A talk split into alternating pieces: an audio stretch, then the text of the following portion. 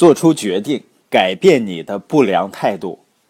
我是个花生漫画迷，多年来一直阅读这本连环漫画。在一幅漫画中，露西说：“我感到很烦。”他的小弟弟莱纳斯总是愿意去缓解紧张气氛。他答道：“也许我能帮助你。这样吧，你坐我的座位上看会儿电视，我来为你做饭。”于是。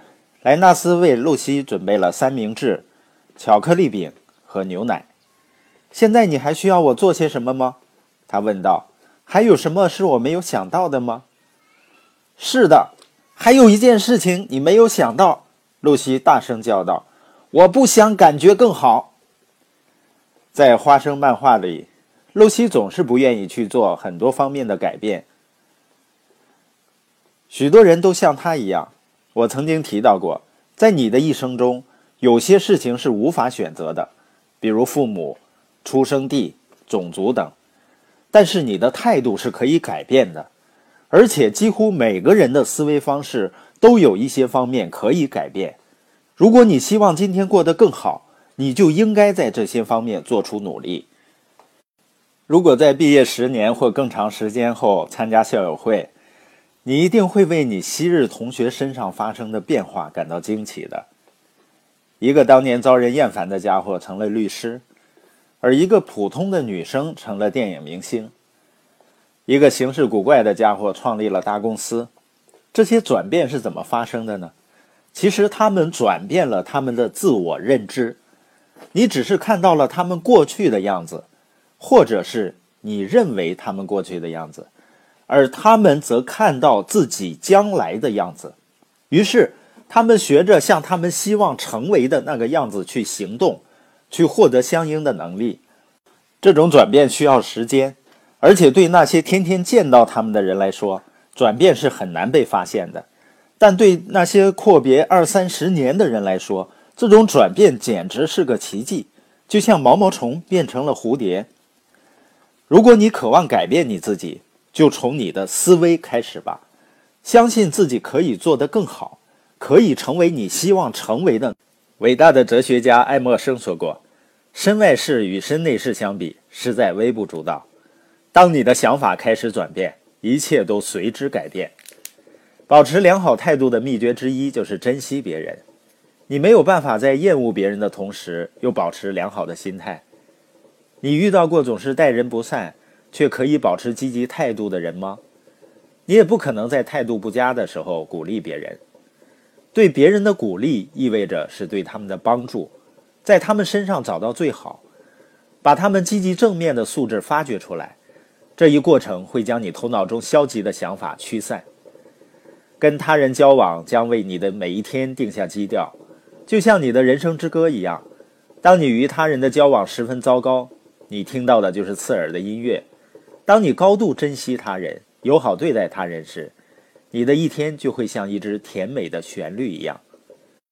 我们还需要培养对生活的高度欣赏。你是不是认识一些总是抱怨这儿抱怨那儿的人啊？嫌汤太烫了，床板太硬了，假期太短了，薪水太低了。如果跟他们一块儿吃饭，当你享受美食时，他们会告诉你每一道菜都有哪些问题。不管生活多么美好。这些人都不懂得欣赏生活。一个朋友曾对我讲述了一个九十二岁高龄老太太的故事。她当时正从家搬到养老院，由于老伴儿已经过世，她也双目失明，去养老院生活成为了她唯一的选择。她在大厅等了很长时间，终于被告知房间已经被准备好了。陪护人员护送她走过走廊，一直走到挂着窗帘的窗户旁。向他描述房间的样子。我喜欢这房间，老太太忽然说道。“别着急，您还没有见到他呢。”裴虎说道。“这没关系。”老太太回答道，“快乐是你可以提前决定的事情。我对这个房间是否满意，并不取决于家具怎么摆放，而在于我如何想。欣赏并非出于品味或者事故，而在于视角。”篮球教练约翰·伍登说过：“对于让事物按最好结果发生的人，事情就按最好的结果发生。从小事做起。如果你能学会欣赏和感恩小事情，你就能欣赏和感恩大事情，以及一切中间的事情。如果你希望从积极的态度中获益，你不仅仅要做出决定去表现积极，还要好好管理这个决定。对我来说，态度意味着一件事儿：每一天我都要做出必要的调整，来保证正确的态度。如果你对此感到陌生，你可能会想：如何做呢？以下几个步骤可以帮助到你。一，你要明白态度需要每天调整。我发现，态度不能自然的或轻易的保持积极向上的。好的态度并不会自动形成的，这就是每天要去调整它的原因。如果你自身越容易表现出悲观或极端，你就越需要在这方面付出精力。每天清晨都对自己的态度做一次检查，留意自己的态度有可能亮起的红灯。二。找出任何事情中的积极因素，即使在困难的处境中，你仍然能找到一些好的事情。当被问及在贫困的加尔各为他工作需要具备什么条件时，德兰修女回答说：“愿意辛苦工作，还有快乐的态度。如果一个人能在与将死的以及贫困的人相处中找到快乐，就一定能够在任何处境中。”做到快乐。三，在任何处境中要找到积极的人。没有什么像同伴一样能帮助人们保持积极的态度。世界上到处都是悲观的消极者，实际上他们常常聚到一块儿。但是积极向上的人同样到处都是。你会发现他们像老鹰一样，在消极的人头顶上翱翔。把他们找出来吧。当你面临困难的时候，靠近他们，像长跑手一样紧跟着他们的步伐。如果他们遇到困难，你可以走上去帮助他们。两个积极向上的人拧成一股绳，比一个单打独斗的人更能驱散乌云。第四，在任何谈话中说些积极的话。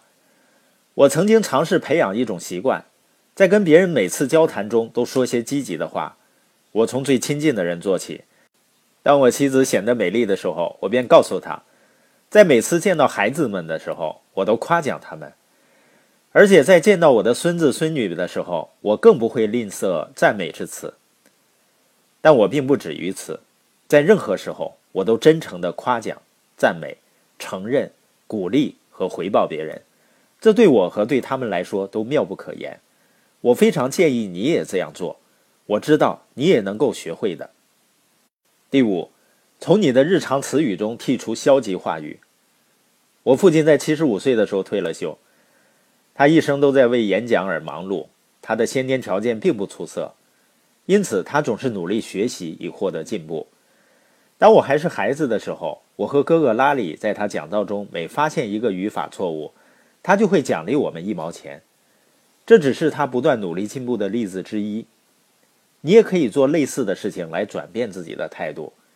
你或者你委托某个人，在你的言谈中收集那些负面的用语。然后消灭它们。你要消灭一些词汇，比如“我不能”，用“我能”来代替；“但愿”，用“我将会”来代替；“我不认为”，用“我知道”这个词来代替；“我没时间”，用“我会安排时间”；“也许”，用“当然”来代替；“恐怕”，用“相信”来代替。我不相信，用我确定来相信。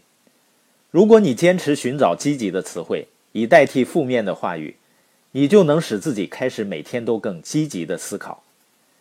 第六，每天都对别人表示感激。在所有的美德中，感激似乎是表达的最少的一种。人们是否会不辞辛苦的对你说感谢呢？在送出礼物后，你是否经常会收到感谢卡片？更重要的是，你是否对别人表示感谢呢？在我们富足的文化氛围中，我我们常常把很多东西都视为理所当然。几年前，美国著名的黑人女主持奥普拉·温弗里鼓励她数百万的电视观众们写下感激的日志，以便更好的感恩生活。记者和作家艾米·范德尔曾说过：“当我们学会去感谢。”我们就学会了专注于生活中好的而不是坏的事情上。想想好的事情，会帮助我们更感恩。保持感恩的心情，有助于获得积极的态度。保持积极的态度，促使我们去想事情好的一面，而非坏的一面。这是一个自我推进的积极循环。